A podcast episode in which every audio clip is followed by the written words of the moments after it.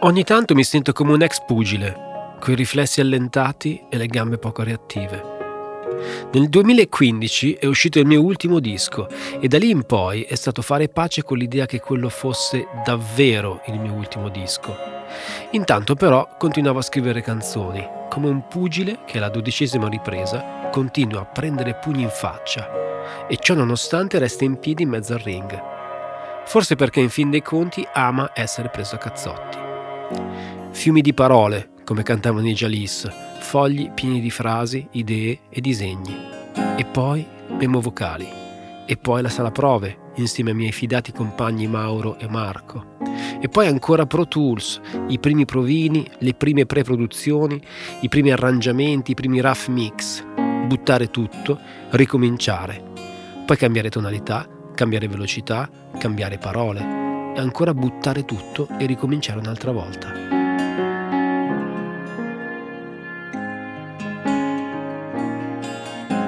C'è una canzone in questo disco che si chiama America Americhe. Anzi, in realtà questo doveva essere il titolo di tutto il disco.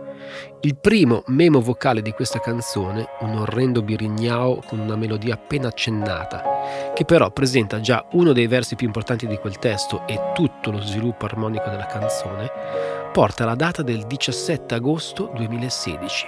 Sono passati otto anni e mezzo. E durante questo lungo lasso di tempo credo di aver messo le mani ad almeno sei differenti versioni del pezzo, tutte ugualmente finite in ogni parte e tutte inevitabilmente cestinate. È una canzone che mi ha ossessionato, tanto che a un certo punto, quando l'idea di questo mio nuovo disco cominciava a farsi più minacciosa, avevo deciso di lasciarla fuori. Era troppo classica, troppo suonata, troppo simile a cose che avevo già fatto.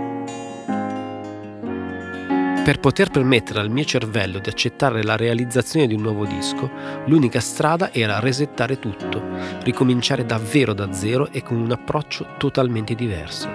Sarei partito dai beat elettronici, avrei scritto tutto al pianoforte, avrei, con grande dispiacere, rinunciato al contributo dei miei due storici musicisti per suonare ogni singola nota del disco.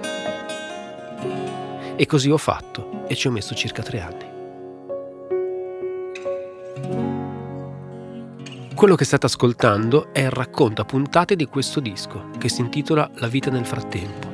In sottofondo ci saranno le versioni strumentali delle canzoni e di volta in volta, settimana dopo settimana, cercherò di raccontare tutto quello che mi ha portato qui, ricordi, aneddoti, pensieri. Ah, dimenticavo, alla fine America Americhe ha vinto per KO tecnico all'ultima ripresa ed è finita dentro il disco.